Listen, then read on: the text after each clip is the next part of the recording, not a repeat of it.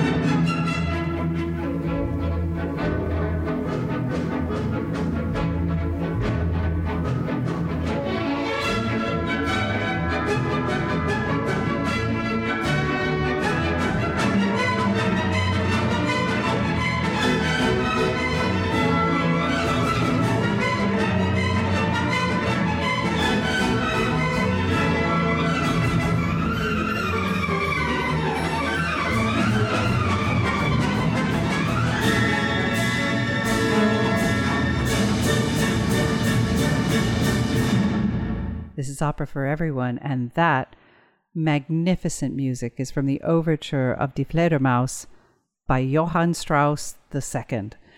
The Johann Strauss that we know, the Waltz King, as he's sometimes called. And Rosie, you suggested this music, this show for Opera for Everyone, and I'm so grateful.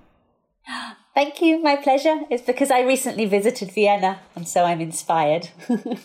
and is Vienna still as infused with waltz music as it is in my imagination, anyway, or the popular imagination? Yes, yes, you can hear it on every corner. In the same way that New York, you can't get away from Empire State of Mind. In Vienna, you can't you can't walk I don't know, 100 yards without hearing just a little snippet of the beautiful blue Danube. There's lots of tourist attractions where they're all dressed with white wigs and the frilly collars. Jab, jabots? Yeah, yeah, but I'm not sure what they're called. That they have, you know, sort of. Oh, sort yeah. Of well, that's shirts. more 18th century, right? The white wigs? It's, it's a hybrid of various different. They look like the Lego Man versions of. Because Mozart is a big right. thing. So there's a sort of hybrid of that and hot chocolate. Uh, yeah, the, the the wonderful pastries, the Sachertorts, the yeah. that, that that thick hot chocolate, mm-hmm. and music. Vienna is music, and Mozart at a certain point in time, but then the yeah. waltz, the waltz, yeah. Mm-hmm. and this man Johann Strauss was the waltz king. But in researching this, I discovered that yes, we think of Johann Strauss II as the waltz king, but Johann Strauss I, his father, was the waltz king before Johann Strauss II was the waltz king. Uh-huh. Amazing. I mean, and he wrote waltz music that continues to be played to this day as well. This Johann Strauss's father did. Yeah. He was celebrated in his home city, in his home country, in in all of Europe.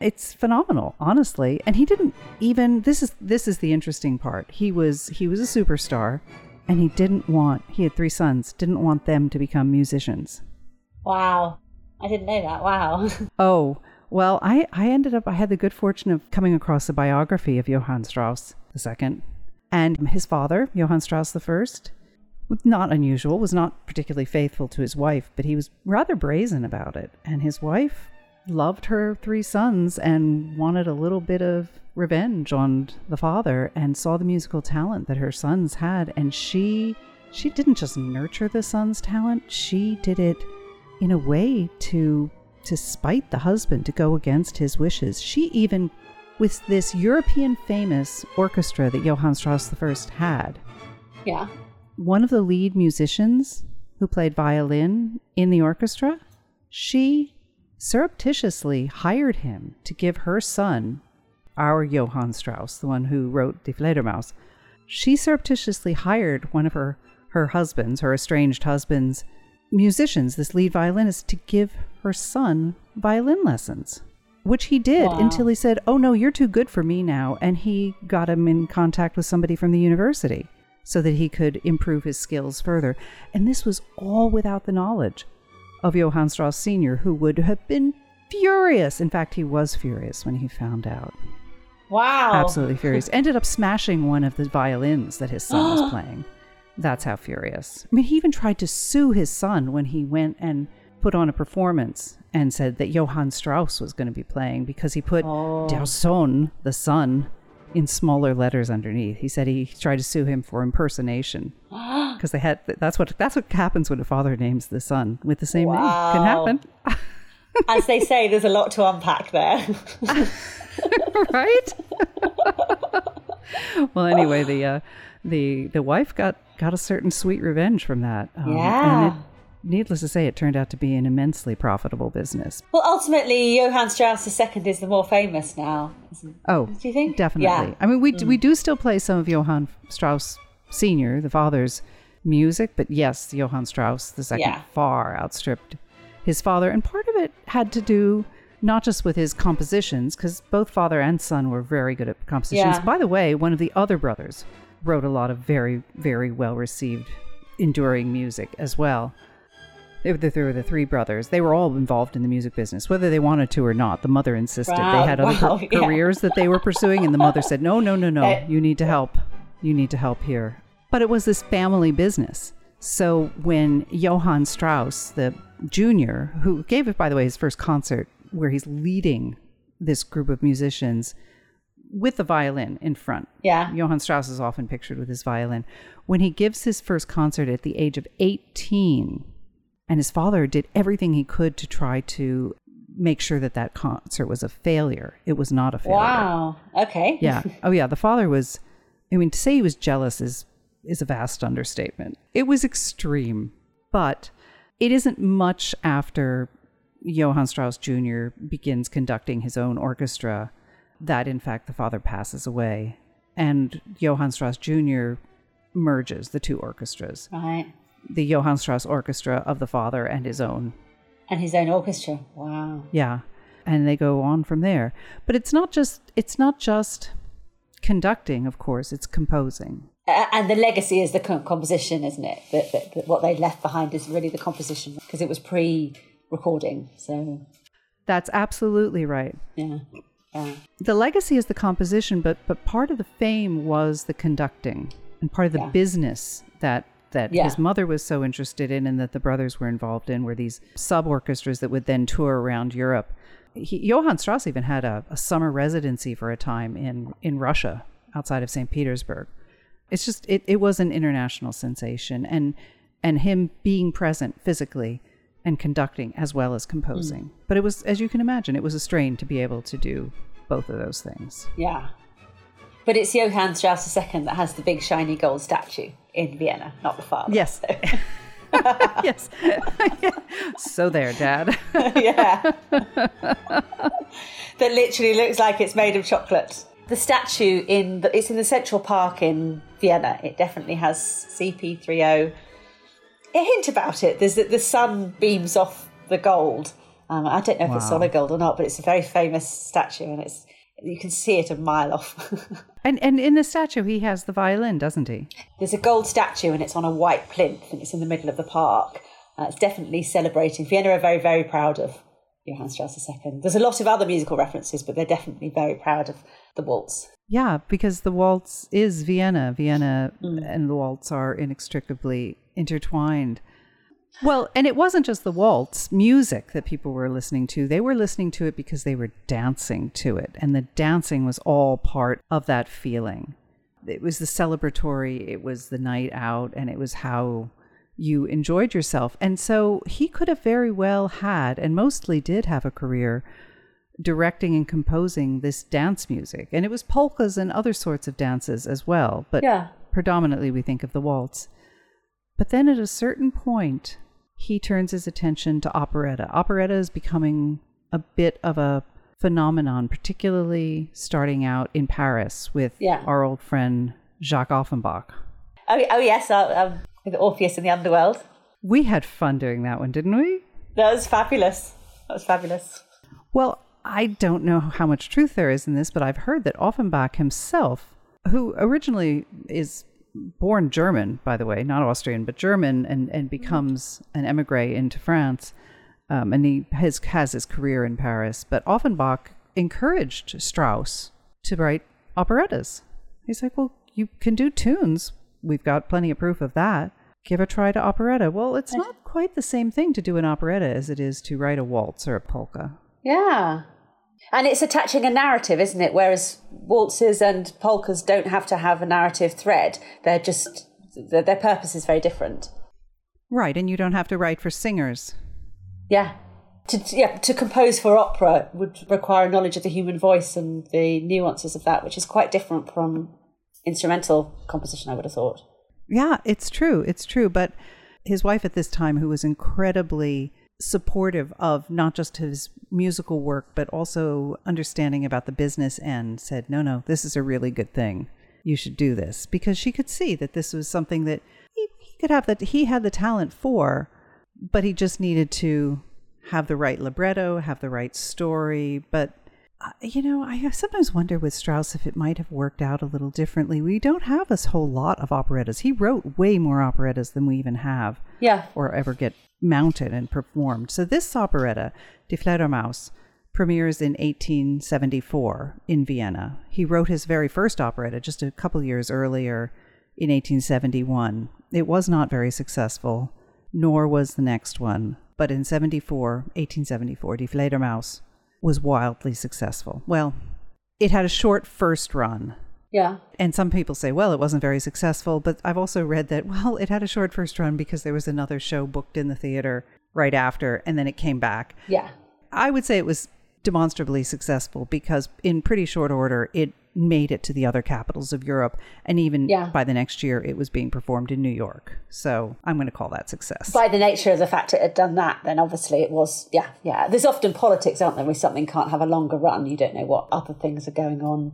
Politics or business Yeah, yeah. considerations. Yeah, it could be a mm-hmm. lot of things, but it's very, very successful. And this is in that sort of first golden age of the operetta. And it's not long Yeah. after that that, I mean, just to put it in the context of other operettas that we've discussed, it's not long after that that you have our friends Gilbert and Sullivan over in London Yeah. producing Yeah, yeah. things like HMS Pinafore is just a couple years later in 1878. And then on from there, they have a whole string of uh, hits after that. So Yeah. it's the time for this sort of show.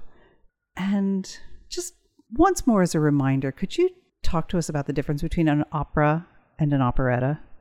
Uh, well, my understanding of it is that an operetta is is lighter. It's it's it's more likely to have a comic rather than tragic plot, and the music is normally a lot more accessible.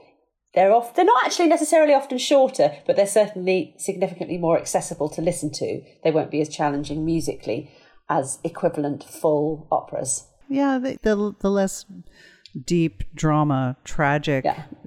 delving deep into the human psyche for sure. But they like to, I mean, oftentimes they're poking fun at people or social conventions. Yeah, yeah. The, the satire. There's definitely satire.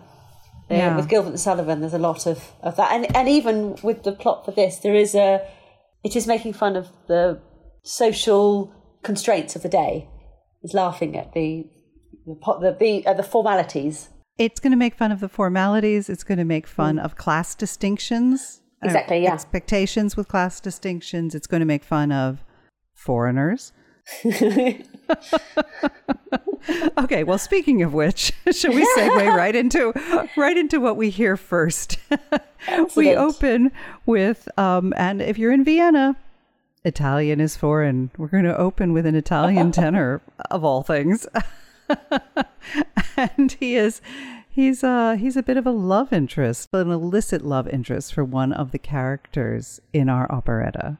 This is Alfred, who is the potential love interest for Eisenstein's wife, Rosalinda. Right. The couple who are married at the beginning of this and remain married at the end because it's an operetta. We said this wasn't Mm-hmm. Yeah. going to be tragic. Yeah. The main couple, he is Eisenstein and she is Rosalinda. So this tenor Alfred, he's not just a tenor, he he plays he's a tenor who plays a tenor in our operetta. he is an Italian tenor who performs we don't even know where somewhere, but he Yeah. he sets Rosalinda's heart aflutter, though she tries to suppress those feelings. Uh, She doesn't try terribly hard, but she does try to repress those feelings. Ultimately, she does.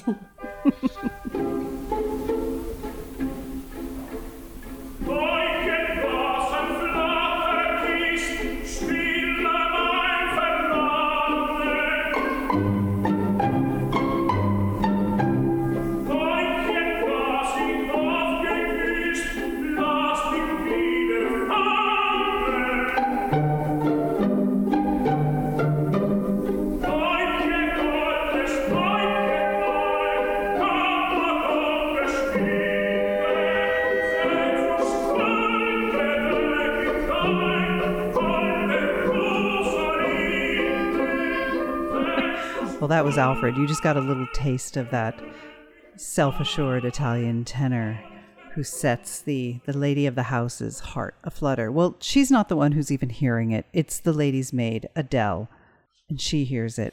And she has no interest in, in this man making noise. And as long as she realizes that the serenade is not for her, she has no interest and she's rather annoyed by his noise, honestly. yeah, fair enough. Something has been delivered to her that she finds very interesting. It's a letter. Rosalinda's maid Adele receives a letter which she thinks is from her sister, who is in the company of the ballet, inviting her to Prince Orlovsky's ball. Prince Orlovsky. Hmm, that's a name we'll remember. And we will meet Prince Orlovsky later. By the way, that's meant to be a Russian name. Uh-huh. Another foreigner that we get to enjoy laughing at. It's again, it's the exoticism. Strauss and his librettists are having fun with the exotic nature of some of the characters in the show. So, what does the sister have to tell her in this letter? Well, she wants to go to the ball, so she doesn't. She can't say, "I need the evening off because I want to go to the ball." So she has to come up with an excuse so that they will give her the evening off. So instead, she says that her aunt is sick because obviously they can't say not give her the evening off, but secretly she plans to go to the ball. Right. Well, because the sister who's in the ballet, who obviously would be dressed up beautifully for the ball, says, Well, you just have to borrow one of your mistress's dresses and, and you too can have a wonderful evening, just like I'm going to have. Yeah, sounds like an excellent plan. And the only way to get the night off, of course, is to have a, a sick relative. Uh huh. And that What could possibly go wrong? Well, it's an interesting. It, it's not just wait, you, another sick relative. You can't be serious. There, there's, there's a. What it struck me as kind of strange the first time. Rosalinda explains, well, the reason you can't have the night off and you can't leave is because I need you because Eisenstein, Rosalinda's husband, has been sentenced to five days in prison for insulting an official, and he's supposed to go to prison that night, so Rosalinda can't manage on her own. Right. it's kind of interesting. So you've already you've opened on this lovely home where they have this chambermaid who's trying to figure out how she can borrow the glamorous dress, but the lady of the house says, "No, you can't leave. My husband has to go to jail for 5 days because he couldn't manage his temper essentially." And you're thinking these are going to be interesting people. And in and amongst all of this, Adele is sobbing for this quote unquote sick aunt.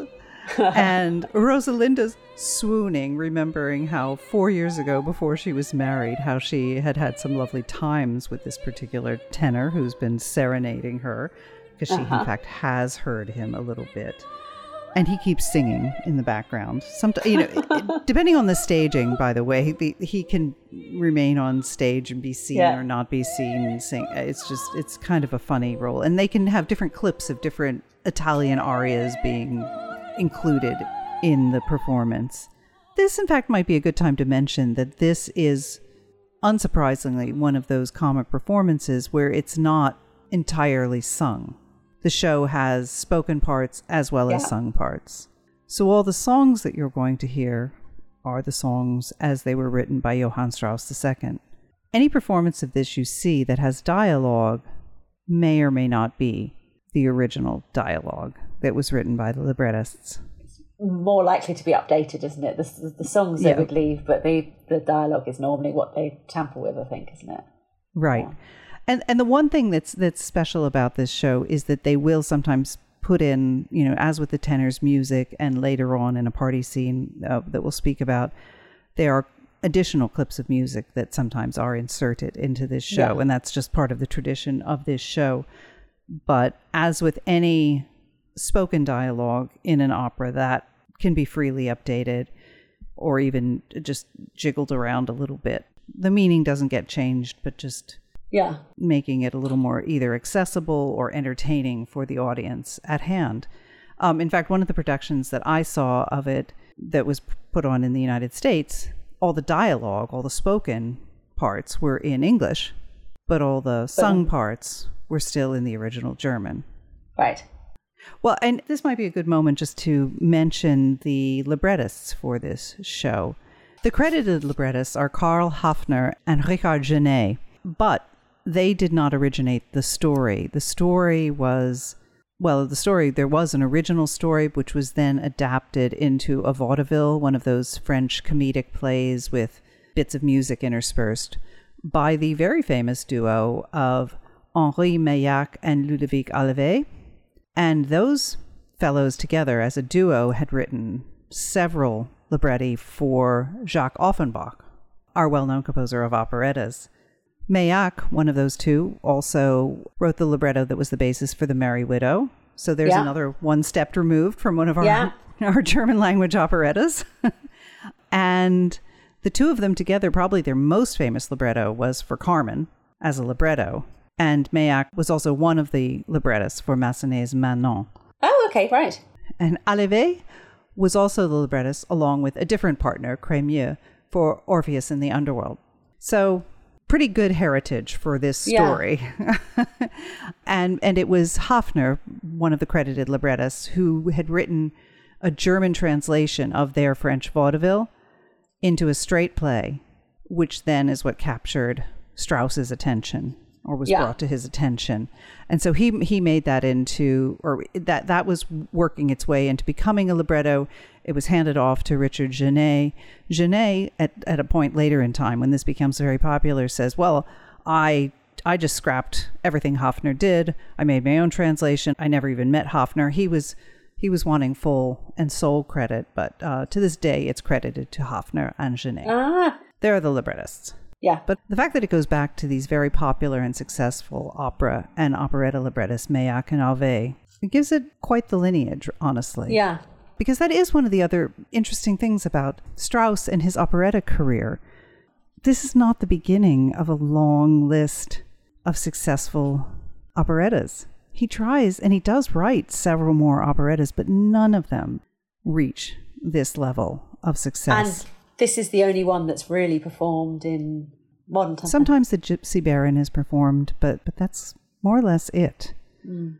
So I wonder sometimes what might be the reason for that. I, I've read places that a presentation of Die Fledermaus really does depend on who is presenting it in terms of direction. I said there's a lot of latitude with the the script, more or less, the the spoken parts, and also to make these. A lot of these characters are not inherently likable, but to to pull them off as as making them likable, and the music. These are not necessarily easy to sing songs. These are not musical theater songs. These are more like operatic songs. So it's challenging. They're lovely to listen to, but I exactly that, particularly the laughing song, you'd have to really Yeah. be able to sing. There's no messing around. You, yeah, yeah. Yeah, you need to be a good coloratura for that. We haven't gotten to that. That's Adele Yeah.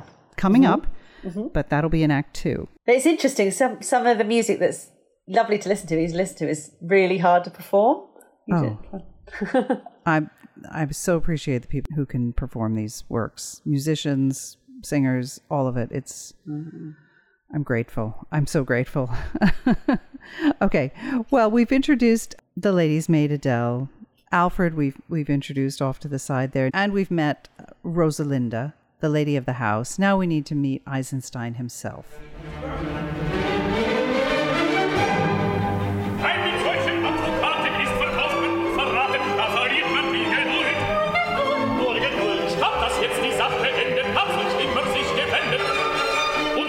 Ist er nur schuld. Wer ist schuld? Der ist schuld, der ist schuld. Ja, der ist ganz allein nur schuld. Das ist nicht wahr. Du wirst schon sehen. Das ist geschehen, erkläre dich. So hören mich, wenn erst will ich verteidigen mich. Ersparen Sie sich diese Mühe, so etwas ist nicht zu verteidigen. Scheint, Sie wollen mich beleidigen. Du hast Blut, das war der Blut. Der Herr Montage hat wie ein Star. Weil Eisenstein fing an zu schreien. Sie stottern ja bei jedem Wort. Sie schimpfen ja in einem Fort.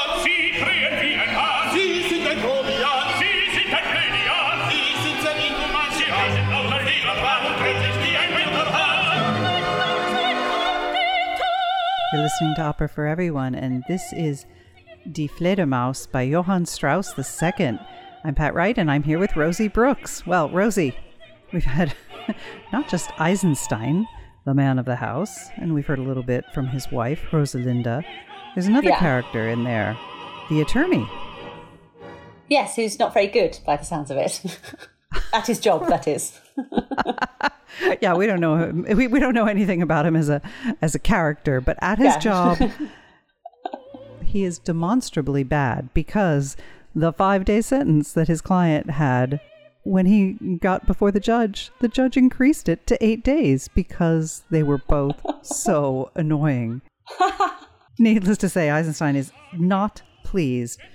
And the attorney doesn't really have a defense other than I will maybe try. And he says, Stop screaming at me. And he's angry that Eisenstein is so abusive. And after all, it's Eisenstein not being able to keep his temper that got him the jail sentence in the first place. Yes.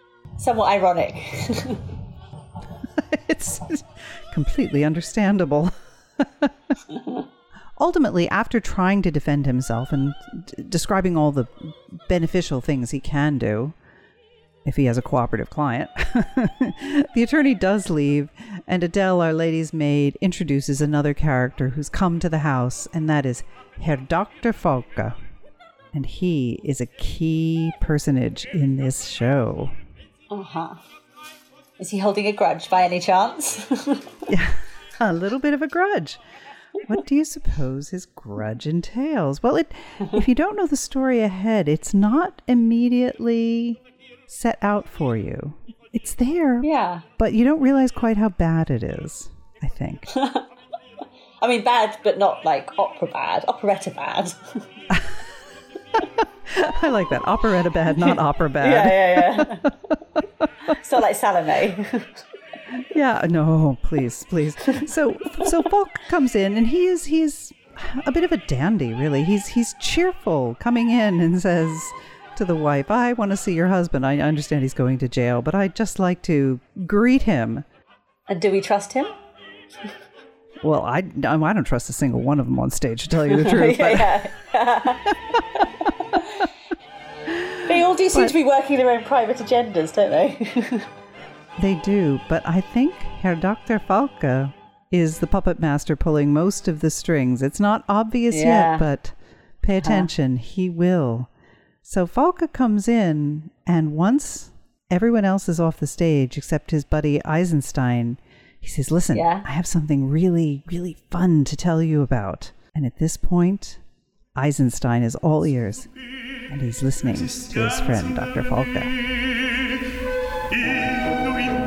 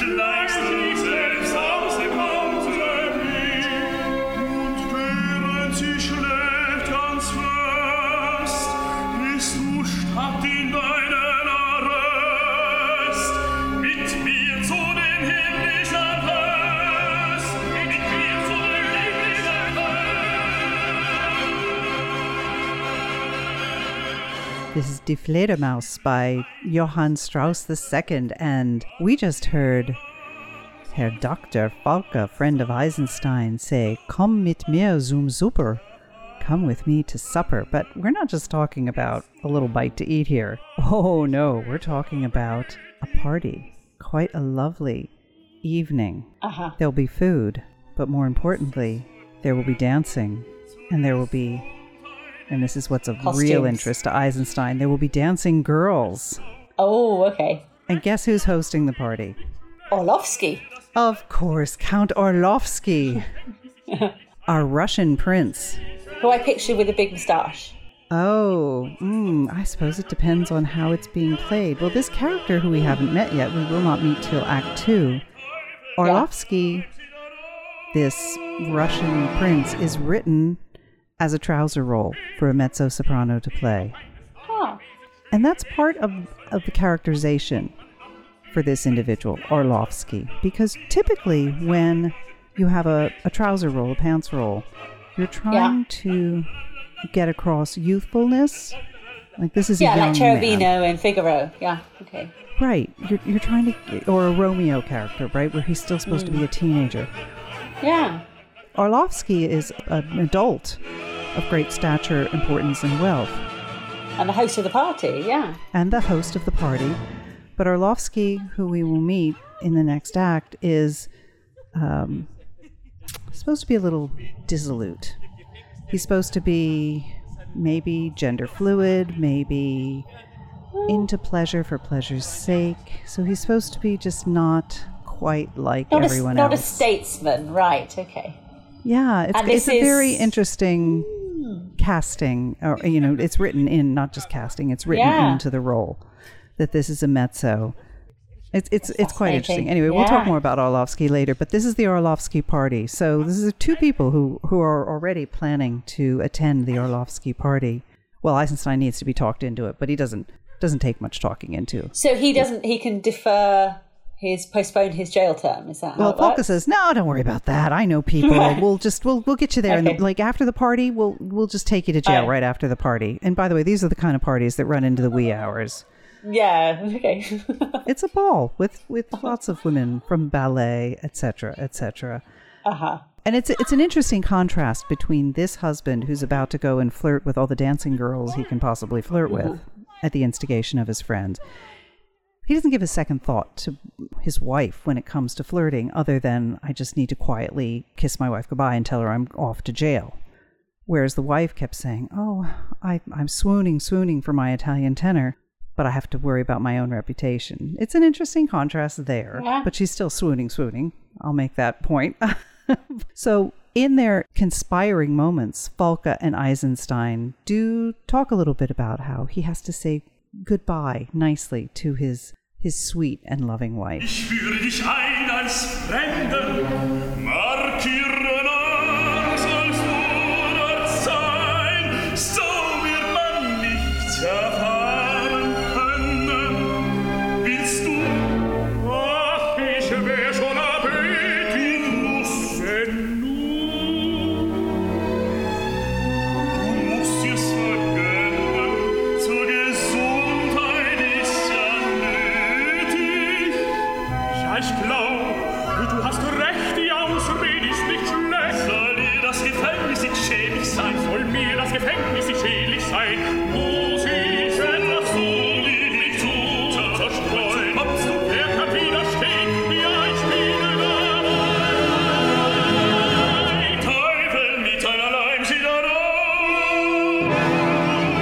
So Dr. Falke leaves, and Eisenstein is ready to go to jail, as far as his wife is concerned, as far as what he tells his wife. But in the appropriate clothes for a short prison sentence. Well, I mean, what's appropriate in prison? There's some discussion of that. Turns out, He's dressed as if he's as if he's off to a party. right, full evening dress. Well, a little suspicious, but Rosalinda's not stopping him the way a truly suspicious wife might be stopping him because she's got something else on her mind. Is his name Alfred? Funny that. Yes, of course it is. yes. So in the meantime, she has ordered some dinner for her husband. Her husband says, Oh, never mind. I'll fast in jail. And she's like, That's really strange. He's about to go to jail where they don't feed you much of anything that's good, and he's not even eating his dinner. Oh, well. He says he's leaving. Goodbye, dear. She sends him off, and Alfred's going to show up. Oh, by the way, Adele, uh, I changed my mind. You can have the night off. So, we squarely have two people off to Orlovsky's party. Uh huh. And now we're back with, oh, we're still in Act One, by the way. Rosalinda has just a tiny moment to reflect on her on her lot, where she says, crying and dancing at the same time. Men are so frivolous. He'll console himself, while I, his wife, wretched wife, I must pine away. So here she is. She's feeling sorry for herself because, after all, her serenader has left. She's thinking about Alfred, Yeah. but he's left. And she has a moment of more or less self pity, thinking her husband's gone in evening dress to jail. Makes no sense, but she'll. I mean, this is just kind of an odd moment. Mm-hmm. So just a little moment of Rosalinda alone, but her her moment alone does not last long because pretty soon Alfred is on the scene, her romantic Italian tenor, and she's been diverted. She's quite happy to see him. That's what a tenor's for.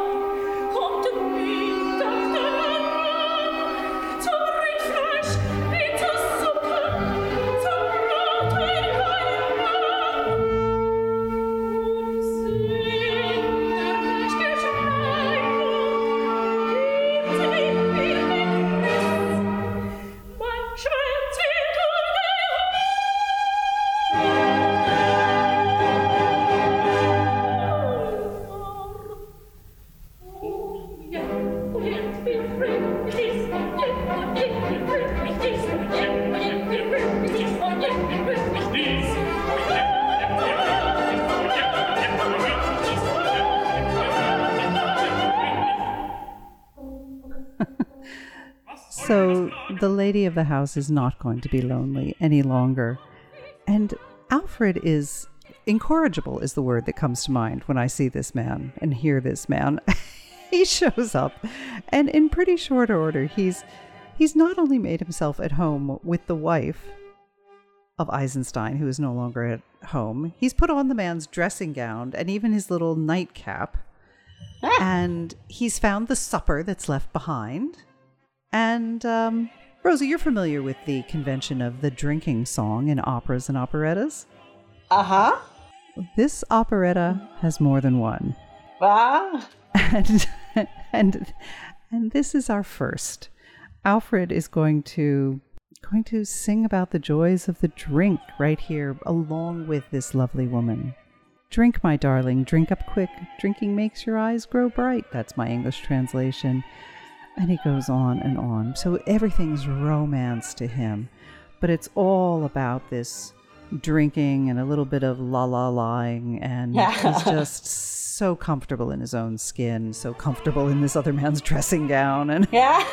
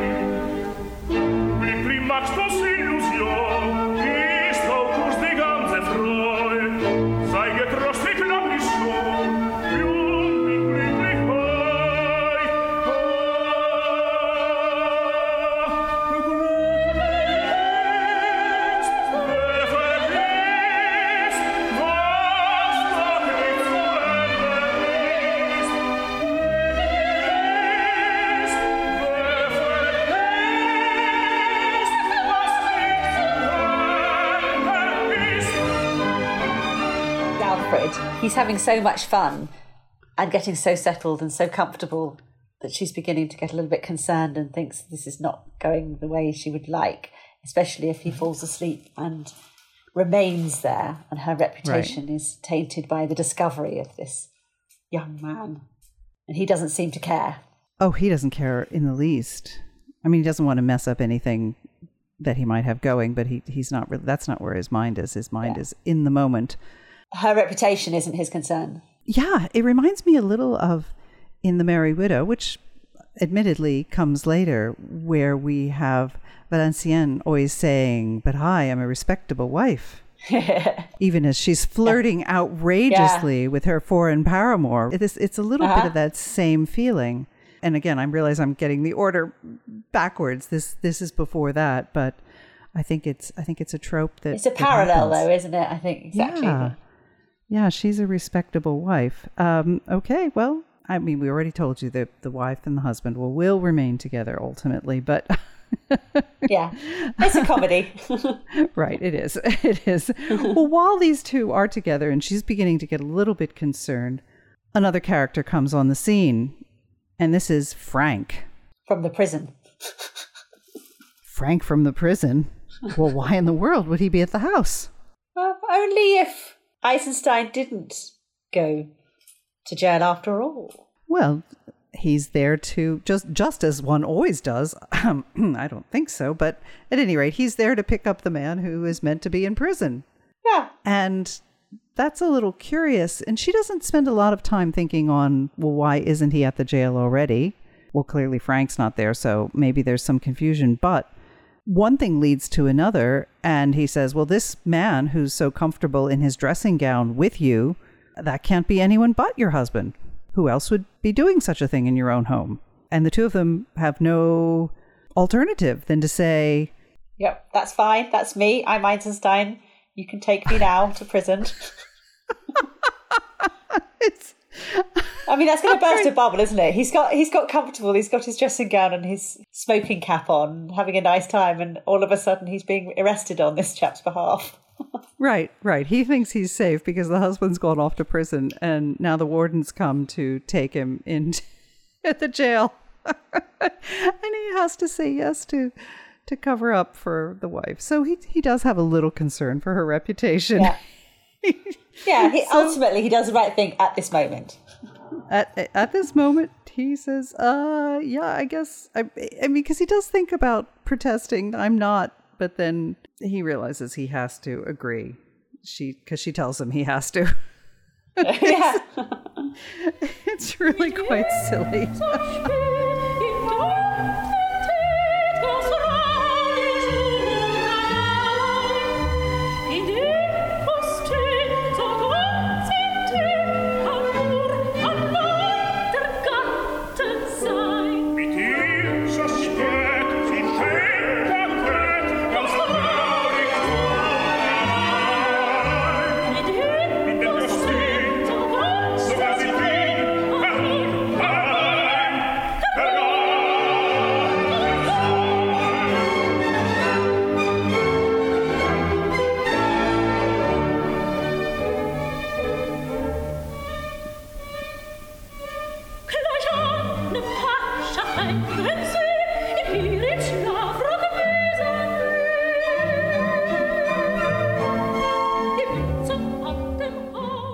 We're coming up to the end of the first act of Die Fledermaus by Johann Strauss II.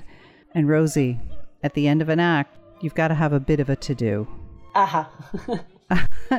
We don't have a huge cast on stage at this point, but it's only the first act. We'll have a, more of a to do for the second and third act. It's a three act operetta. But our three characters who are on stage now fussing about the fact that Eisenstein must go to jail. This must be Eisenstein. I'm not Eisenstein. You are Eisenstein.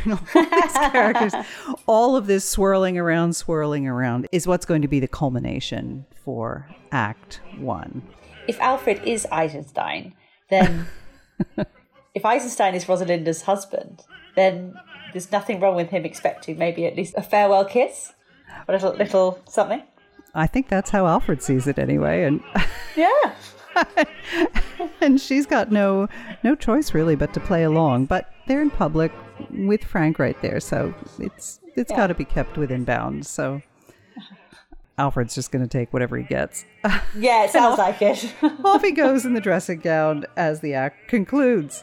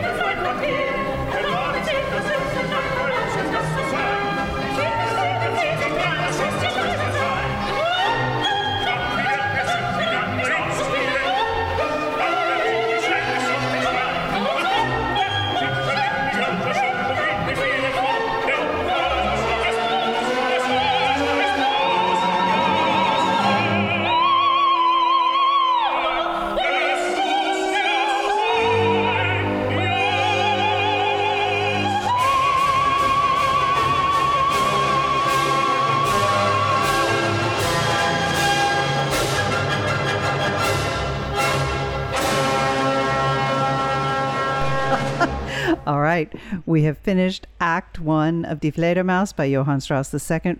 Rosie, we're beginning Act Two. And Act Two, this became a pattern, by the way, in operetta, Viennese operetta in particular. Act Two is always a big party. ah, like in children's books, there's always a, a, a party in the middle. And we go to sleep at the end. yes, exactly. No, not necessarily here, but No. we do have a party in Act Two. And oh my, what a party. Orlovsky's ball. Yes, Orlovsky's ball. This is our Russian prince, Prince Orlovsky, and we'll learn a little bit more about him later, more than what we've said already. But our first impression of the party is just excitement, dancing. Everyone's happy to be there because he appears to be quite a wealthy prince to throw such a lovely party. It, considering this was premiered in 1874 in Vienna, which was Yes. probably a time when the Viennese ball, which is almost as famous as the hot chocolate and the waltz, Mm. it would have been an opportunity for the opera company and the singers and all of the company to show off everything Yes. that they had. Yes, you're going to have dancing, you're going to have beautiful costumes. I mean, after all, don't you find sometimes, even in just ordinary television programs that you watch, sometimes they'll throw in a party scene just so they can have fabulous costumes for Yeah. people to wear? well, that's, that's part of what's going on here. They have fabulous costumes. And we're going to have dancers who are just entrancing us with the beauty of their movement. And there's a lot of energy in the music as well. I think really it's up to whoever's creating the production to put as much into it as they can and are able. And their budgets allow. Exactly, exactly. People, money, whatever they've got. And it's a lot of fun to set the scene for this really this high stakes game of revenge, which is what this plot all turns Yeah. around with Herr Dr. Falke. But we do know we have two imposters going to this ball. We're going to have the chambermaid Adele in one of her mistress's gowns Uh huh. pretending to be someone other than a chambermaid. And we're going to have Yes. Herr Eisenstein not being himself because, of course, Herr Eisenstein is in jail. Yeah. You saw my air quotes with that one too, didn't Yeah. you? Uh huh. so let's get a little flavor of the excitement from the chorus in the beginning of Act Two.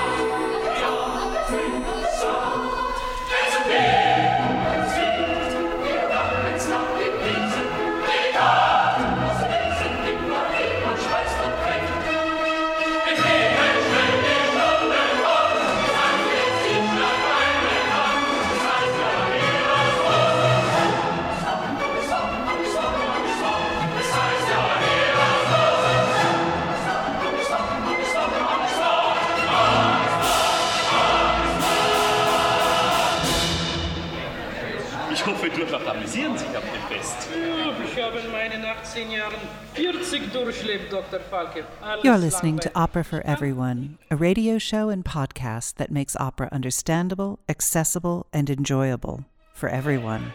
It airs Sundays from 9 to 11 a.m. Mountain Time on 89.1 KHOL in Jackson, Wyoming. If you like what you hear, please subscribe to the Opera for Everyone podcast, where you can find a rich trove of past episodes. Stay with us. The second half of today's show is coming right up.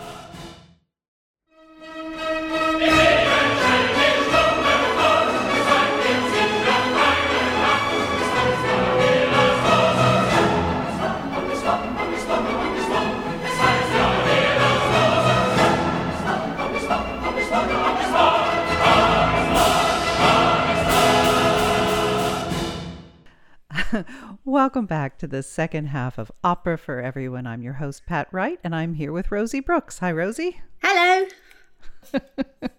Well, we're we're still at that glamorous party that we just entered at Prince Orlovsky's house. But before we rejoin the guests at the party, I'd like to take a moment and let you know about the CD that we're listening to. This recording was from a gala presentation in the mid 20th century. And singing the role of Eisenstein, we have Waldemar Kmentt. Rosalinda, his wife, is sung by Hilda Güden. Adele, their chambermaid, is sung by Erika Köth. Falke, the man behind it all, Huh? is sung by Walter Berry.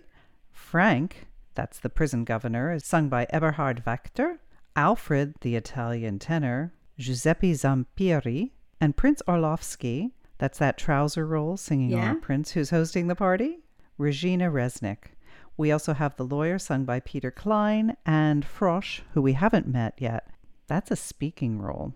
Ah. He's the jailer. He, we'll see him in Act Three, and that's Erich Kunz in this case, but uh, we'll talk a little bit more about his character later.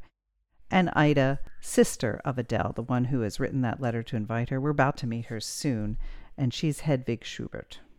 And this was a gala presentation at the Vienna Staatsopera with the Vienna Chorus and the Vienna Philharmonic, conducted by Herbert von Karajan in 1960. Thank you, one and all. Well, now you know what time it is. It's time for the opera helmet quiz before the party. Oh, oh my goodness! Right? Yes, yes, yes. yeah.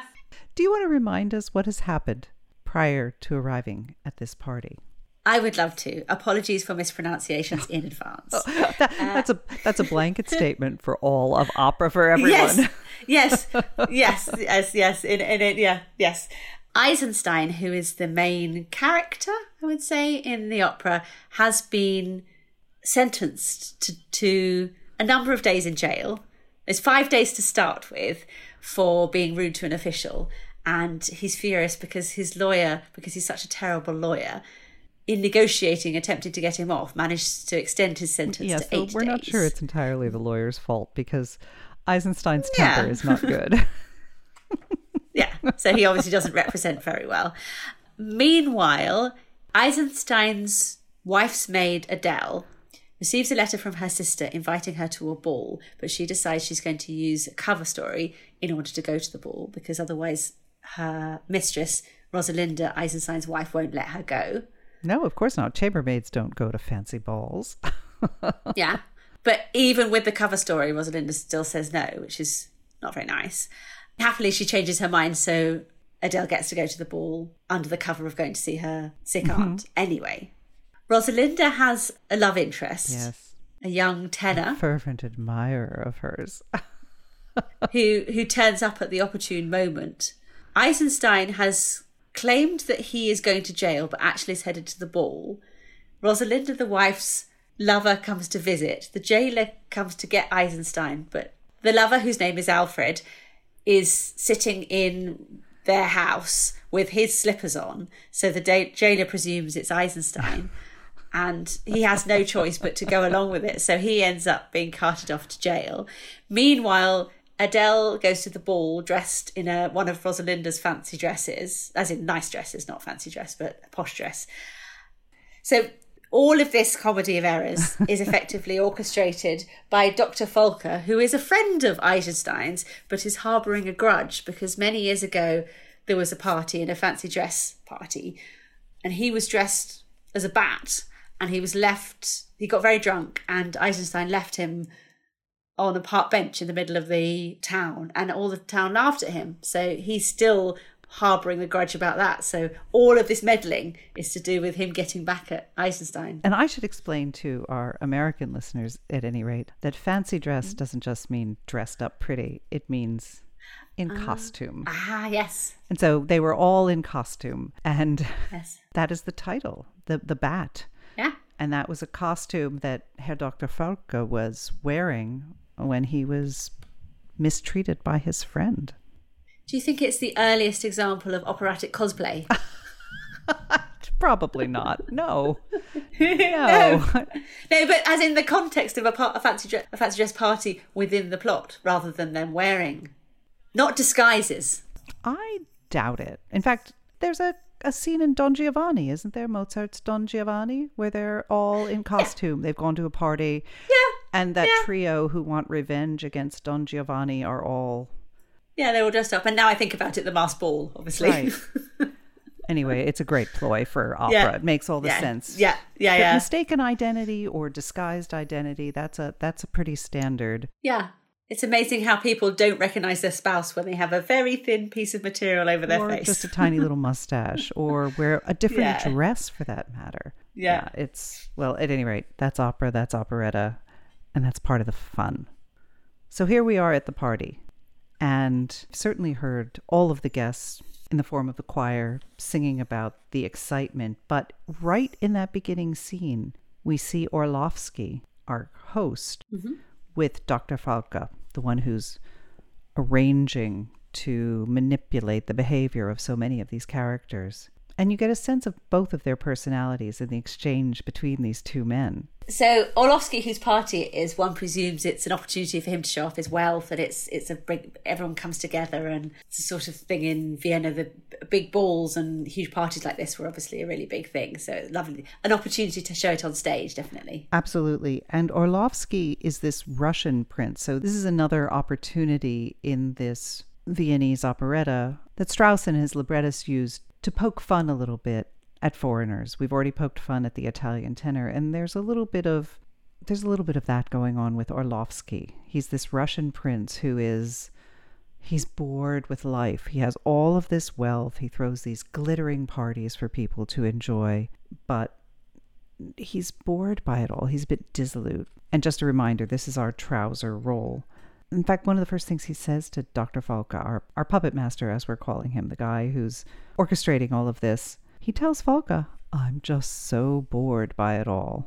But obviously, Falke is able to say there is going to be some excitement this evening because he knows that things are going to kick off like a frog in a sock, as my friend often Frog, says. wait, you're going to have to explain that. A frog in a sock? Yeah, yeah a very good party, uh, uh, uh, like uh, an excitement as, as something where there's where things are the opposite of boring is a frog in a sock. Because if you imagine a frog in a sock, Okay, I'm not supposed to empathize with the frog right now, right? I'm, no, no, no, it's going to go off like a frog in a sock. It could be an argument. It could be a party. Here we go. Illustrating that that that common phrase about it's too bad that the Americans and the English don't speak the same language. So we've done fancy dress and frog in a sock. All right, we're good. We're off. So so he tells Orlovsky about all of this, and Orlovsky shows just a little bit of interest. And he says, Yes, my little comedy is going to be called The Bat's Revenge. Oh, and that's what the opera is often called as well, isn't it? Yes. Sometimes it's just called the Die Fledermaus, and sometimes it's the Bat's Right, Revenge. The Bat's Revenge. And Orlovsky's interested. It's a good title, but how are you going to bring this about? And he simply says, Well, trust me. And he sees Adele coming in, the chambermaid dressed in a lovely gown that belongs to her mistress. We know that. And Yeah. and Falke says, mm, "Yes, it's worked." When he sees her, and he points Adele out to Orlovsky, calling her Olga, mm-hmm. and introduces her to the count, who finds her young and charming and beautiful. And he even gives her a bag of money so she can go amuse herself at the gaming tables, which she's going to go do with her sister. This is all very questionable. It's a it's a it's a party. It's a life I think you and I am not familiar with. no, I've never been given a, a bag of coins at a party by a by Count Orlovsky or Prince Orlovsky even. I've clearly never lived. well, after this has happened and he's been charmed, he says, "I want to explain to you that beautiful young woman, Olga, is actually mm-hmm. Yeah. she is actually our hero's chambermaid.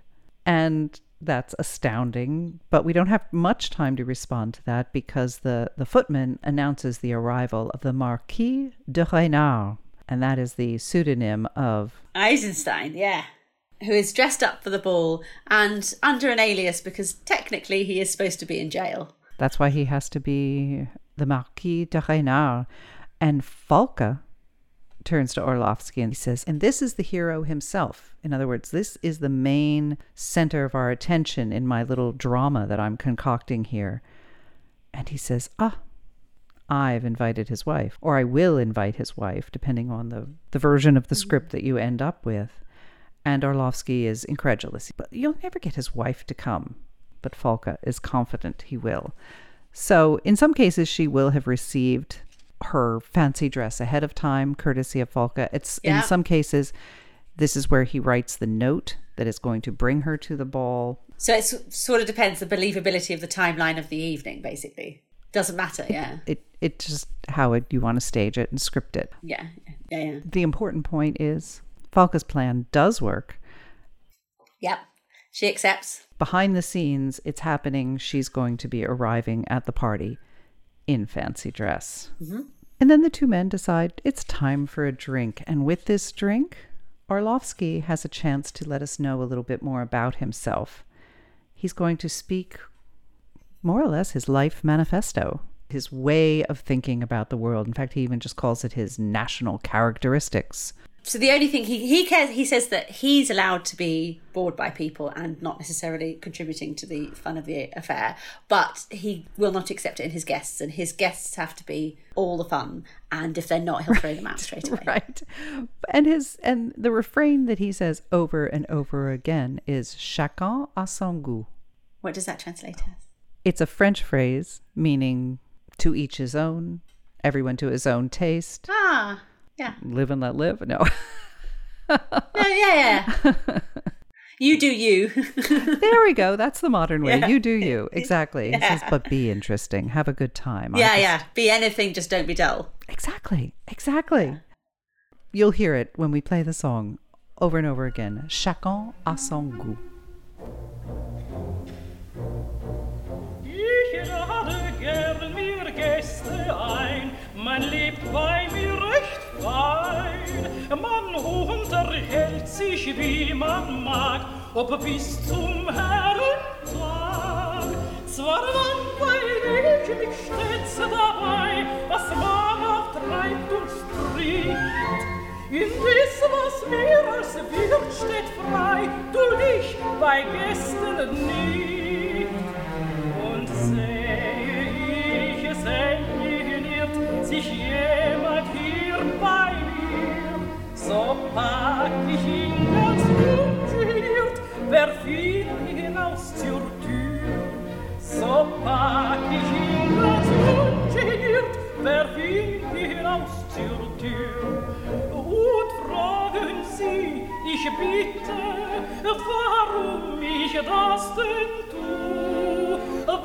Warum ich das denn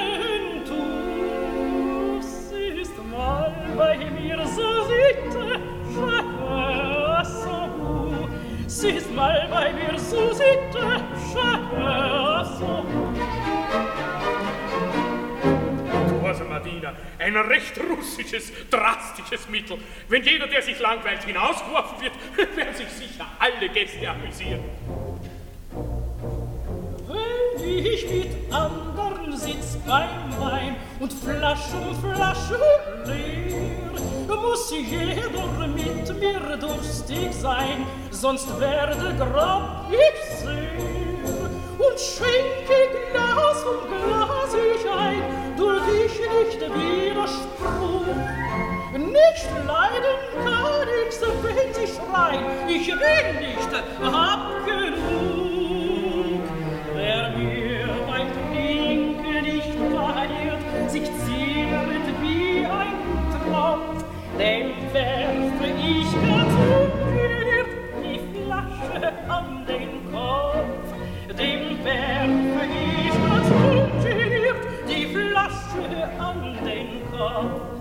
Und frage sie, ich bitte, warum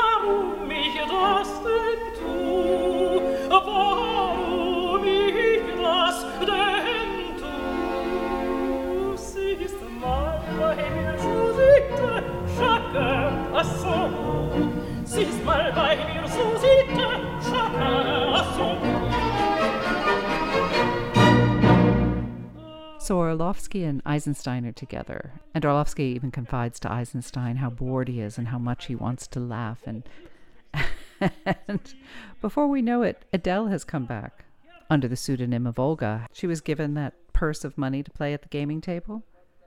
She's spent all the money at the gaming table. She's introduced to Eisenstein. He thinks he recognizes her because she looks an awful lot like his chambermaid, but she says, Well, how could I possibly be your chambermaid when I look in this expensive dress at this fabulous ball? Right, he's blurted out in front of everyone, but you're my chambermaid. And she's like, Don't be so ridiculous. ah ha ha ha right. Well, that's exactly it. In fact, this next song is oftentimes referred to as Adele's laughing song because it's this wonderful, beautiful coloratura where she just makes fun of him. And it's so powerful that he is forced to retract any concerns he has about and he's just like well do i trust myself i don't she looks but i don't yeah. She is the spitting image of my chambermaid, but it's probably very good lighting as well.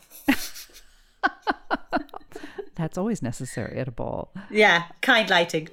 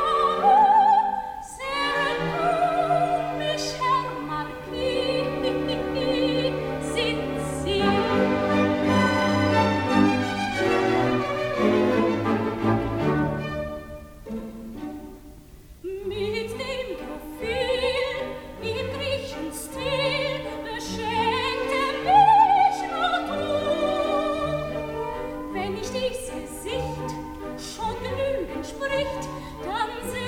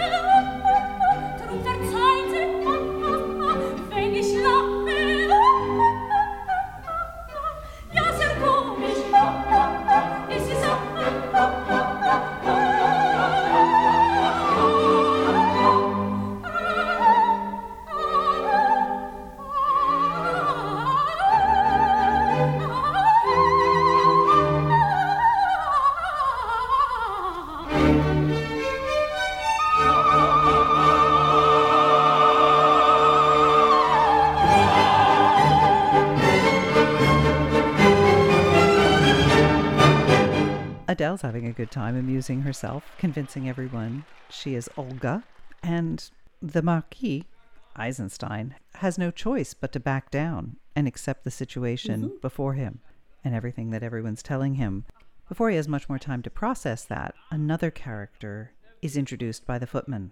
And this character is also pretending to be French. Yes.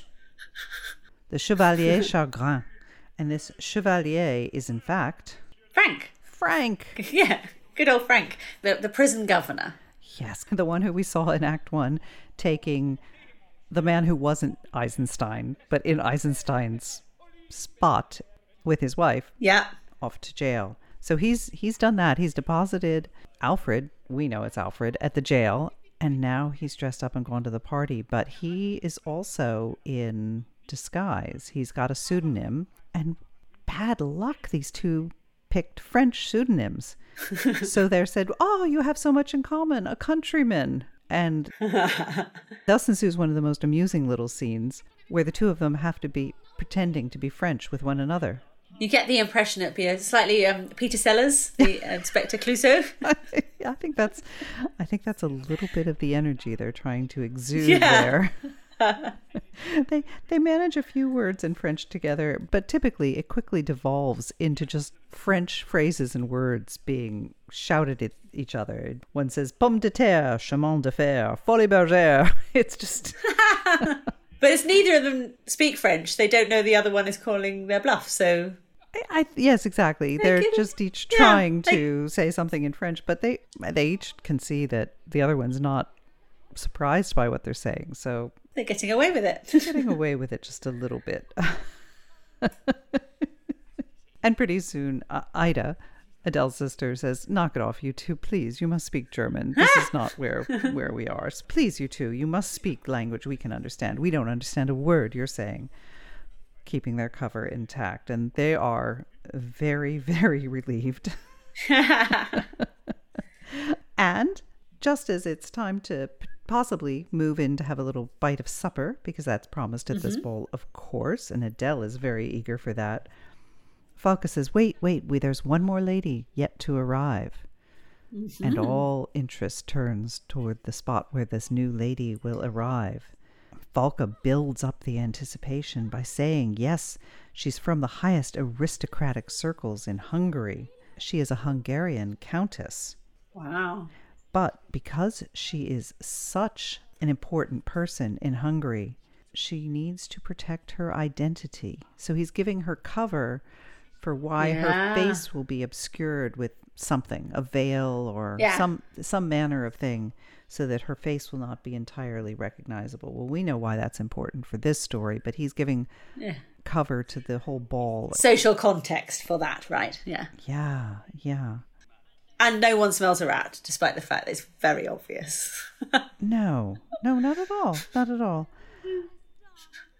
And meanwhile, Adele is commenting on the fact that Eisenstein keeps staring at her because he's still a little confused about why this woman who looks just like his chambermaid is there. But Eisenstein pulls out that, that watch of his. yeah, that's obviously his go-to ladies impressing show and tell. That he has a pocket watch. One one presumes is very silver and shiny, and and that he's able to dangle like a hypnotist. Yes. one presumes if it's on a long chain, right? Yes, yes, it's this glittering object that entrances all the women. Mm. It's his go to move, absolutely. Yeah. It doesn't last long with Adele. That's just a reminder that he had mentioned earlier that he was going to use this ploy. Oh wow! So there's a lot of premeditation going on here. Well, there's premeditation in the fact that he didn't go to jail on time because he wanted to. Well, sleep. yes, exactly. Yeah, yeah. Never mind the watch and the costume, and yeah, yeah. and while this is happening, there's a little moment where Rosalinda speaks to Falke, and it's very clear that she knows that Falke has invited her, and Rosalinda you know, just asks for a little bit of confirmation and says, "By the way, why is my chambermaid here in my dress?" And Falke's like, "Just keep cool, keep your identity, as we agreed. She is your maid. Yes, of course it's Adele, but it's all right. We have a plan." yeah. And Rosalinda has reason to be upset with her husband for lying to her and for obvious reasons Yeah. to charm the ladies. But before long, that scene has to be stopped because Eisenstein has spied this beautiful Hungarian countess who has arrived. Ah. In a sort of slightly obscured, but at the same time still quite obvious costume. Yes, yes. Well, I mean, turns out that Rosalinda, his wife, by the way, yeah. is very much his type, and he finds her enchanting. So it's one of these charming scenes where he doesn't realize. The reason he finds her, yeah, the reason he finds her charming is because he is indeed married to her. Right. And again, speaking of shades of Mozart, that happens Yeah. at the end of Marriage of Figaro. Figaro, yeah, yeah, yeah. So Rosalinda says she admires the watch. And Eisenstein, we should mention, points out to Falke when he's first talking about his watch in the first act that, yes, this is my little secret weapon with the ladies. I ensnare them with this, but I always remain in possession of it. No one ever gets it from me. I oh. dangle it before them, but but it remains mine. Well, you can imagine where this is headed with Rosalinda. Absolutely. So, with this watch, Rosalinda says to herself in an aside, if only I could get hold of that watch, what a piece of evidence that would be. to shame her husband, Mm-hmm. which is slightly hypocritical given that she's got her lover currently in jail because he was in the wrong place at the wrong Oh, time. details, details. Yeah, yeah. well, she thinks it's only fair because he lied first. And by the way, if he has this go to move to attract other women, this is clearly not the first time. I suppose so. If he's actually got a prop, then that's taking it to the next level, isn't it? That's right. That's right. Well, the flirting continues between these two, but Rosalinda knows she has the upper hand. So Eisenstein is is trying to sweet talk her by talking about the beats of her heart, and they they transition into counting the beats of her heart, timing it with the watch, and and it's difficult for them to do. And she finally says, "Oh, it's all mixed up. You let me hold that watch." And count my heartbeats and that's getting very intimate because it requires him to to touch her but he he does hand her the watch well the moment he hands her the watch that's it. She's got it. all she has to do is drop it down her décolletage and can't go after it there Mm-hmm. no and he realizes well this woman she has outsmarted me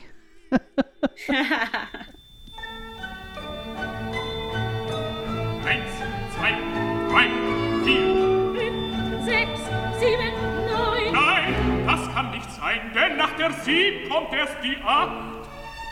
Sie hab ich ganz verwirrt gemacht. Wir wollen wechseln. Wechseln, wie?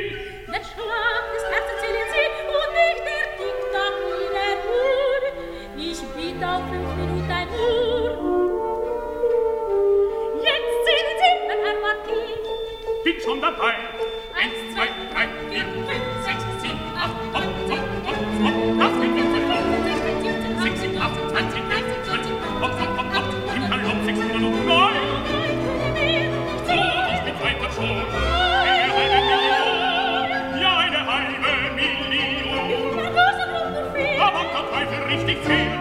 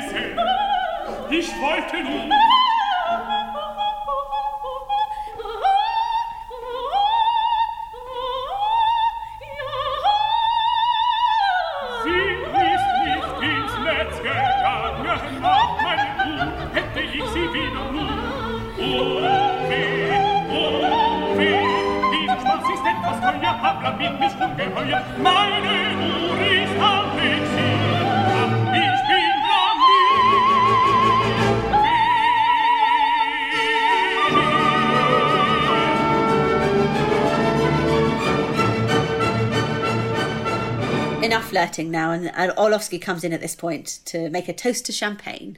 yes and he also re-emphasizes the fact that everyone should do what they want and if a lady Yeah. wants to keep something that's come into her possession Yeah.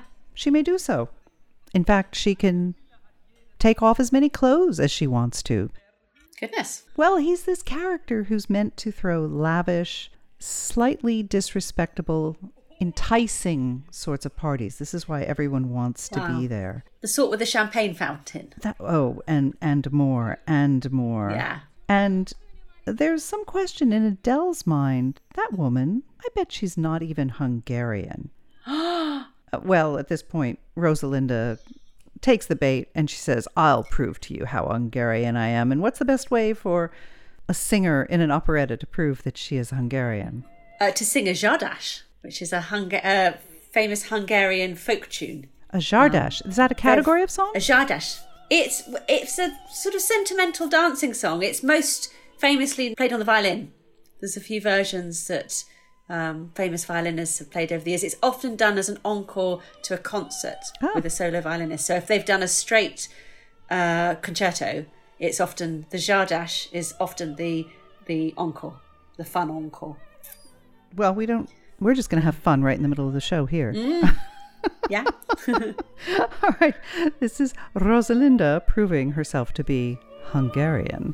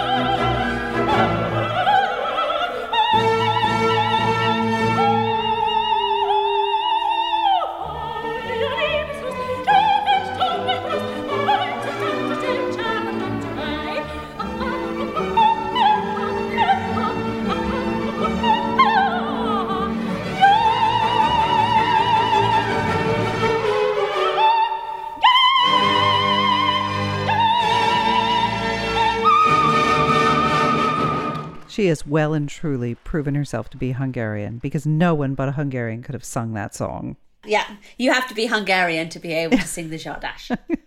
So, case closed on that one. and one of the guests says to Falke, but but didn't you say you were going to tell us a story about a bat? And Eisenstein gets wind of this and he says, "Oh, the story about the bat. I know oh. that one." So we hear the story in full from Eisenstein's point of view. yeah. So, depending on the script that mm-hmm. the operetta is working with, you get to hear the story of the bat from Eisenstein's point of view. And he thinks it's just a little practical joke. And he laughs at his friends how there was this party and it was late and he was drunk and I deposited him on the courthouse steps. He was so drunk that And we all laughed. Yes, and people were passing by. And so, in his professional capacity, people were seeing him in this bat costume, just looking a mess because he's essentially passed out. And it's it was quite humiliating. And he didn't even have a way to get home, so he had to walk home in this ridiculous bat costume because he had no other clothes with him. Mm-hmm. Eisenstein thinks the whole thing's quite funny. Yeah. Yeah. I can see how different different recall, isn't it? of, of an event. But Dr. Falke is still harboring that grudge. Yeah, and quite sensibly, Ida even turns to him and says, well, Didn't he want to get revenge on you? So even with Eisenstein's telling of it, There's, yeah, there's a clue. It's like, can you not see that there's a possibility that this. that this man harbors quite a serious grudge. Yeah. And Eisenstein says, "Well, I'm always on the lookout." And you know, that's when if we if we were doing close-ups here, we'd have a raised eyebrow with Dr. Yeah. Falke, but he says, "Don't be so sure." Don't be so sure. So we are all in on the joke. However, it's time for dinner, and they are called in to dinner, but before dinner happens, we have to make a toast. With champagne. Yes, yes. I promised you in the first half, I promised you there would be more than one drinking song. And here is a beloved song, The Hymn to Champagne. Fantastic.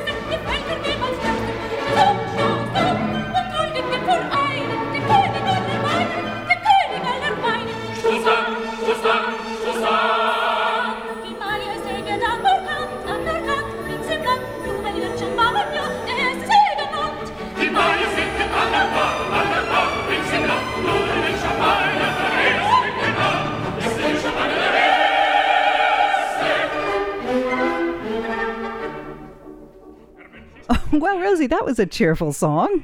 Oh, it's lovely. I love how in the lyrics to that, it's King Champagne or Emperor Champagne. The majesty of this beverage has been proclaimed. Long live Champagne the First. Yeah, fantastic.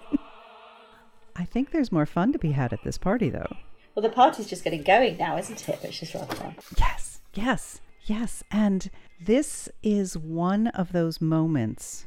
I mean, we've mentioned this all along that throughout this show, when they are speaking rather than singing, the text, the dialogue can be changed around for any performance because why not? You can do that with the dialogue, not Yeah. the songs. Well, this is a moment in the show when you can add in a lot of different things. From any opera, any context, really, isn't it? So it could. It doesn't necessarily have to be appropriate to the time. It could be from any time. Right, because here we're at the party and you might have different performers, you might have different individuals coming in. And we have the good fortune of having this wonderful gala recording from 1960, and a gala it was. Luminaries of the opera world show up for essentially little cameo songs at this moment in the party. So they would be playing visiting performers, effectively. So they're sort Yes, of these are yeah. performers, and and so there's a little exchange. Well, we'll we'll play a few of them. There's a little exchange with the host introducing the songs. Let's start off with the song that your grandmother used to sing to you, if I recall correctly, from when Ah, we yes. did The Merry Widow. Vilia, oh Vilia. This is Renata Tebaldi with Vilia from The Merry Widow.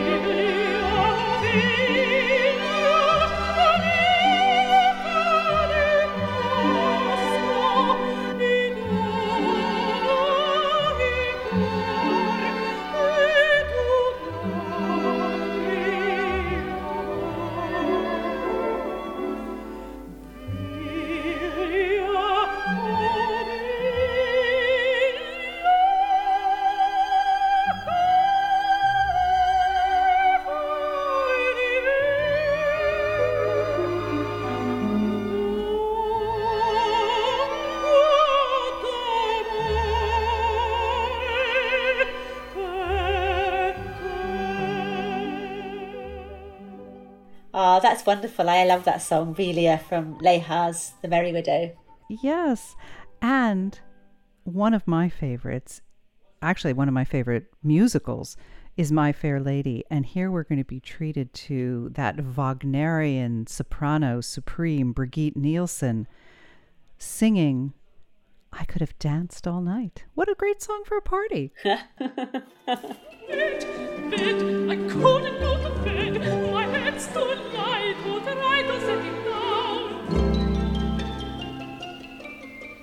Sleep, sleep, I couldn't sleep at night.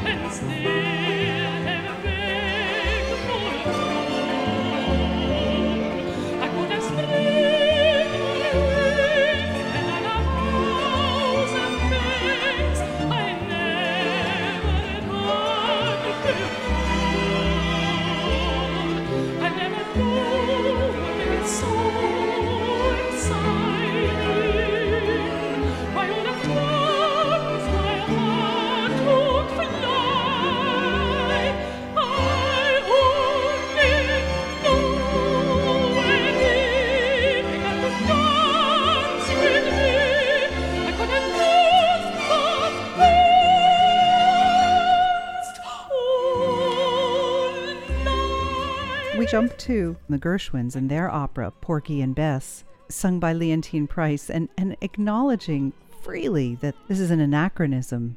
She even says before performing it, and Gershwin wasn't even born yet. Doesn't matter, we're all having fun. That's so lovely.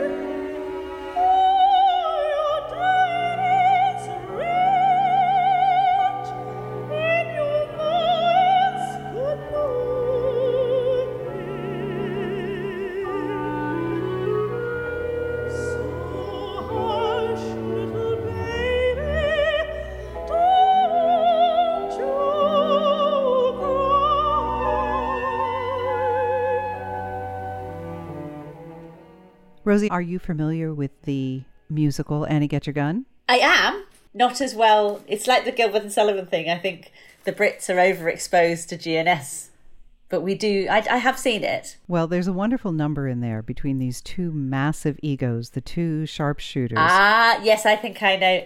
Anything you can do, I can do better. That's it. That's yeah, I do know that.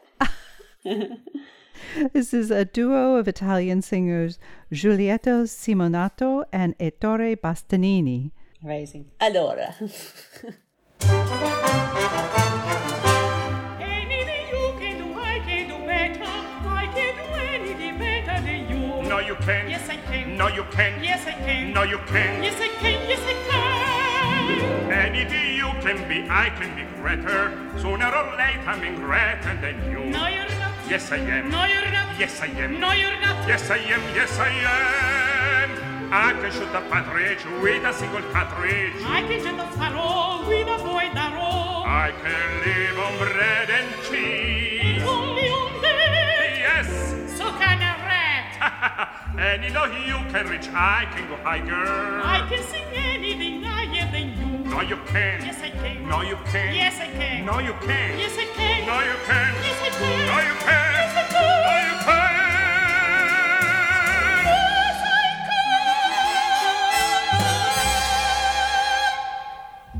My dear Giulietta, your English is wonderful. Ah, yes. Thank you very much, my darling. Very kind. Sfido qualsiasi americano inglese a capire in che lingua canto. Maybe Chinese. Anything you can buy, I can buy cheaper. I buy you anything cheaper than you. 50 cents. 40 cents. 30 cents. Due lire. I beg your pardon, Giulietta. How much did you say? I said due lire. Ma cosa puoi comprare con due lire? Popcorn. Any you can say I can say softer. I can sing any day softer than you. No, you can't. Yes, I can. No, you can't. Yes, I can. No, you can't. Yes, I can. Yes, I can. I can drink my liquor faster than a flicker. I can drink it quicker and get even sicker. I can open any safe. Without being caught. Sure. That's what I thought. You crook. Any of you can pull, I can pull longer. I can it on longer than you. No, you can't. Yes, I can. No, you can't. Yes, I can. No, you can't. Yes, I can. Yes, I can.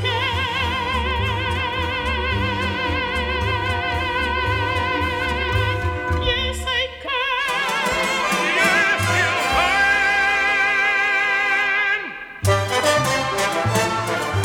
can. And you know you can sing, I can say sweeter.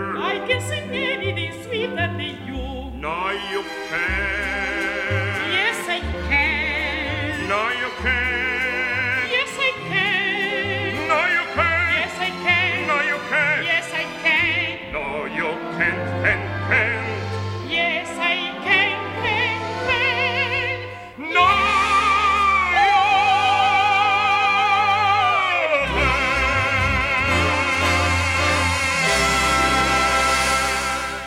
Another lovely inclusion is is the wonderful Joan Sutherland with Il Bacio, which it's not from an opera, is it? It's, it's from it's a, a popular Italian song that is often used. People think it's from opera, but it's it's just a, a very popular, fabulous classical Italian song, which is just lovely. Joan Sutherland, that, that powerful soprano, beautiful, exquisite rendition of the Kiss Waltz by Luigi Arditi.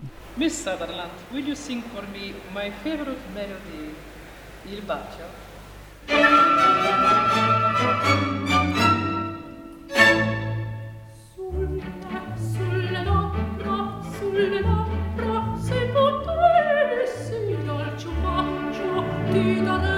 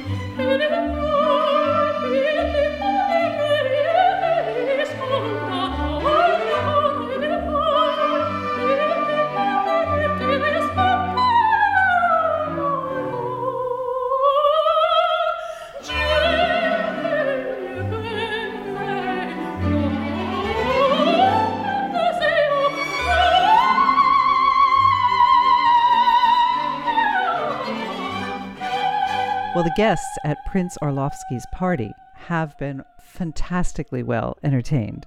It sounds like an absolutely lovely party. I'm rather jealous. Yes, they say, oh, what a party, what a night full of mirth. Love and wine afford us happiness. There's always this emphasis on on the drink. Well, speaking of drink, there's one particular attendee of the party that we know has had too much to drink. Ah, this is Eisenstein. Yes, he has. You'd think he could handle his drink better than the, the chambermaid, but no. Maybe she's got more practice. or maybe he's not paying as much attention as she is. well, in his inebriated state, and also there's another character who's inebriated, and that is his good fellow countryman, as it were, The French, the, yeah, the fellow Frenchman. Frank. Yeah. or Franck. yes. yes. Although his alias is, is actually Chagrin. Well, they both have French aliases, but they're mm. arm in arm for a while, and Frank realizes he needs to get back to work, and Eisenstein, he realizes maybe it's time to get to jail because they are going to be expecting me there, and I haven't shown up yet. And he doesn't know that Alfred is actually there. Yeah, he, he doesn't realise, so he doesn't. He thinks that there's an empty jail cell waiting for him, which there isn't. And he also doesn't realize who his new best friend is. No, so that's a good job he's drunk, I suppose. If only the superintendent of the jail realized that he was hanging out with a man who was supposed to be in jail But he already put the man who's supposed to be in jail in jail, Alfred. So why would he suspect that he would be? Yeah, absolutely. Exactly. It's all very confusing, very silly. It's an operetta. Well, let's say goodbye to the guests. So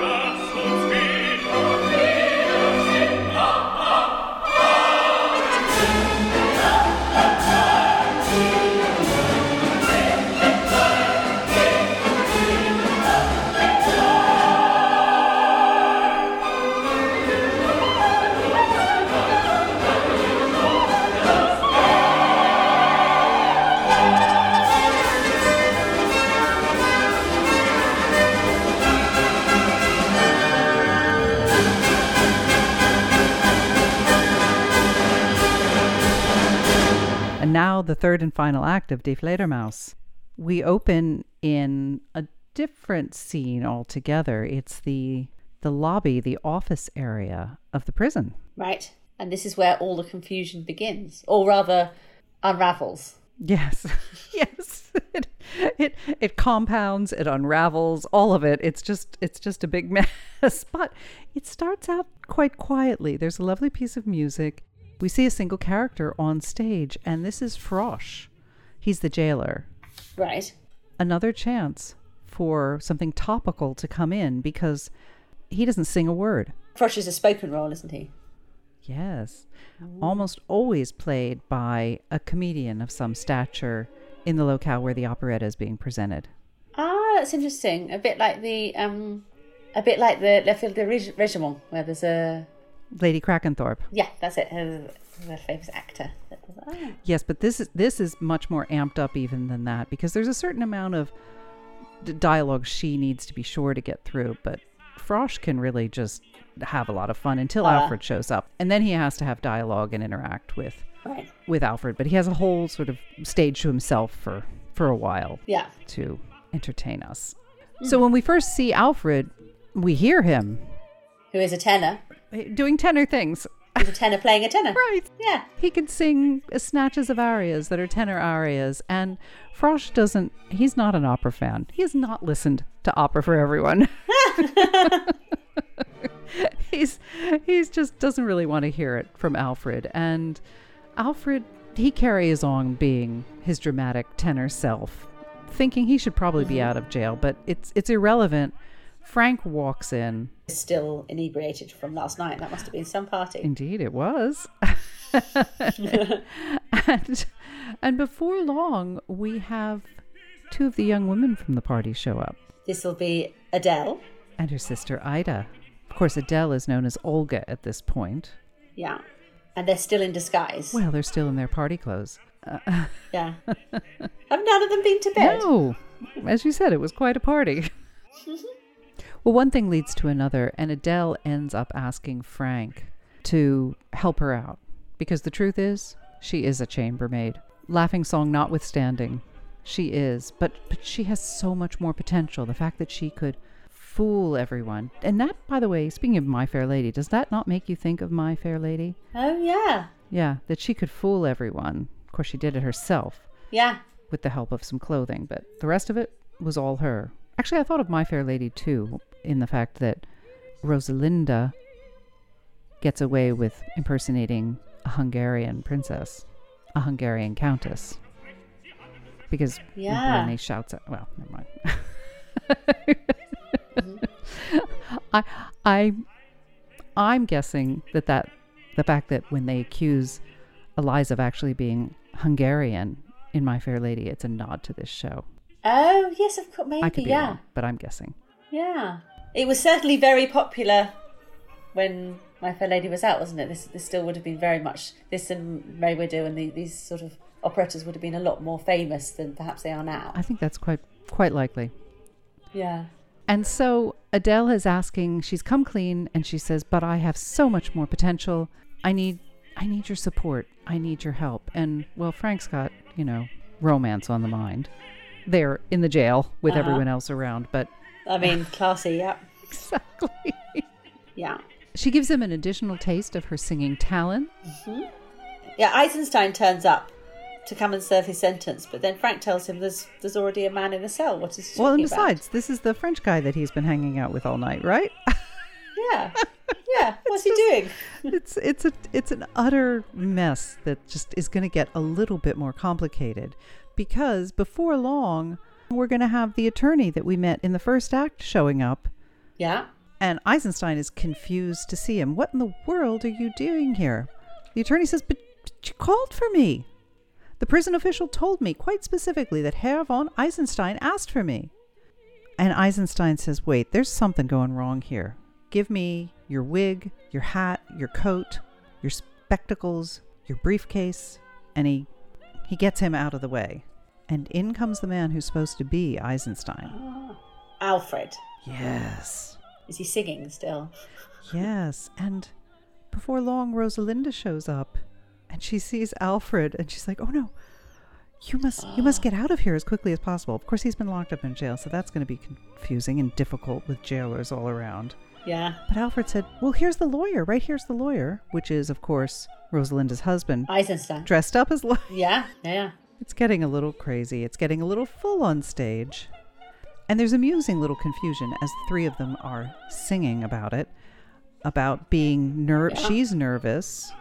Alfred wants help from the lawyer, and Eisenstein is getting a sense that there's been something going on between this Italian man, who's not him, and his wife. The, the tenor.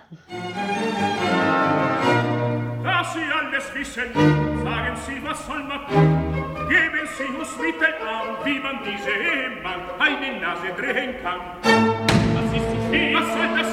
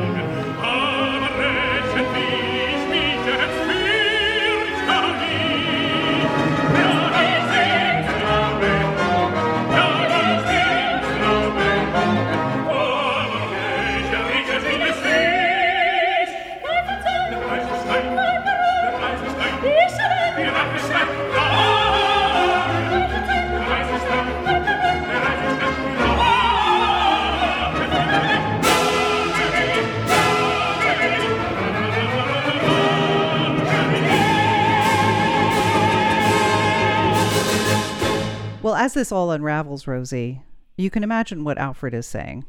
He, that he was brought here by mistake and that he should never have been incarcerated in the first place. And he even goes so far as to explain the reason the mistake was made is because I was having Yeah. supper with this nice lady right here. And Eisenstein is Yeah. enraged because here's this man having supper with his wife. Well, I mean, hypocritical much? So he's whipped off the, the wig in outrage and is accusing his wife of infidelity and shocking behaviour. Right.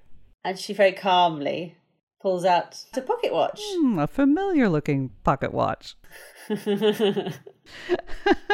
and Alfred, observing all this, is relieved, but now also frightened because Yeah. this man is furious. But she tells him he's got no right to be all that upset. Yeah. They are as bad as each other. And because it's a fun loving operetta, a fun comedy, the third act, the end of the show, will have everyone from the party coming on stage. Don't ask me to explain how, because operetta, comedy, everyone from the entire ball, the entire party seems to have poured into the. Just getting involved. yeah, there they all are. At least in one version, they cover that whole plot hole by saying, well, the, the chief, the maestro, said we should come for the finale. There we go. It's all been explained. Excellent. And the assembled crowd has a question, but what about the bat? Aren't you going to finish the story about the bat? Ah, yes. Well, Falke does explain. Falke, who of course is there with the rest of them, he says, Yes, this is the way the bat avenges himself. I've set this all up. Look what I've put this man through. Do you think he's gotten even, finally? I think so. That sounds like. And guess what? Prince Orlovsky, the one who's always bored and always down and says everyone has to have fun to him, but guess how he responds? He's delighted. He's laughing. He's having such a good time. And he thinks this is as entertaining as Herr Dr. Falke promised him it would be. And the assembled crowd is going to sing because, as Eisenstein still wants to be upset at his wife, even, Yeah. Orlovsky, as the person with great stature who is present, says, Nope, don't get to be upset anymore. We're just going to blame it on champagne. And honestly, the resolution of this plot, the champagne. It's all down to the champagne. It's all down to the champagne. Yeah. so the plot is not necessarily rock solid, but I'll tell you what the music is. it's so charming. All of these and, and all of these opportunities for local companies putting this on to to tailor it to their audience. Yeah. The the additional songs that they can insert. Also, there's no real villain. Yes. Which is lovely. There's no real dark villain. There's no nastiness. There's naughtiness, but not nastiness. It's an operetta. it's all in good fun. Yeah. Yes, and and the yeah. the naughtiness is just amusing naughtiness, standard fare for comedy. Yeah. Yeah. Well, Rosie, once again, thank you so much for helping me out with this operetta and suggesting it in the first place. Ah, what a gem. My absolute pleasure. It's been, it's been absolutely wonderful, especially having recently seen the Vienna Staatsoper to, to talk about an operetta that was that was there in, in, in its original form because it's only the, the frontage that now remains. To, to imagine how it must have been in the auditorium. It's great fun. Thank you. Thank you, Rosie.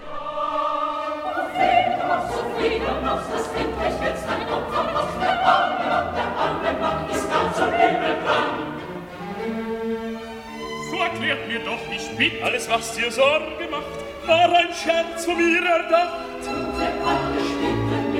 Wie der Prinz. Und Adele, dir Souper war nicht verspätet, auch mein Schlaf noch. Von Seligkeiten zittern, oh, wie macht dies Wort mich froh, grad in Las ans Herz nicht drücken, war auch nicht denn alles so, wie wolle ihn denn glauben, deine Brüste glauben.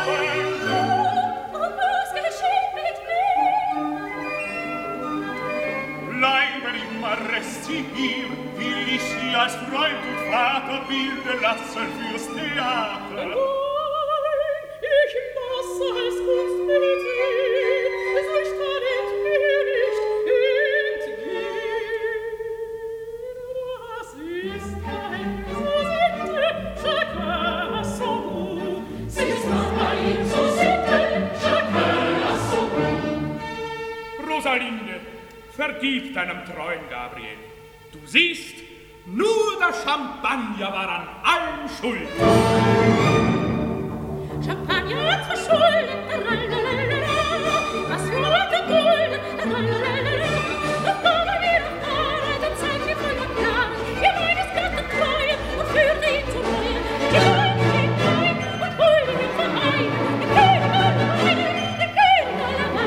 Steig ein, steig ein,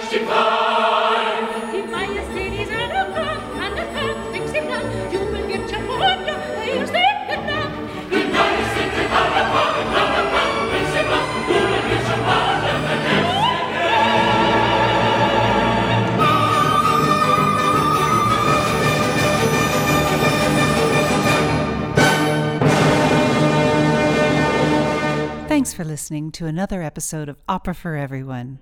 I've been your host, Pat Wright, joined by illustrator and opera lover Rosie Brooks.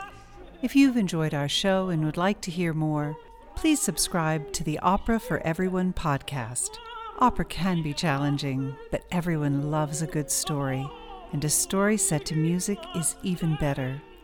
Our mission is to make opera understandable, accessible, and enjoyable because we believe opera is for everyone.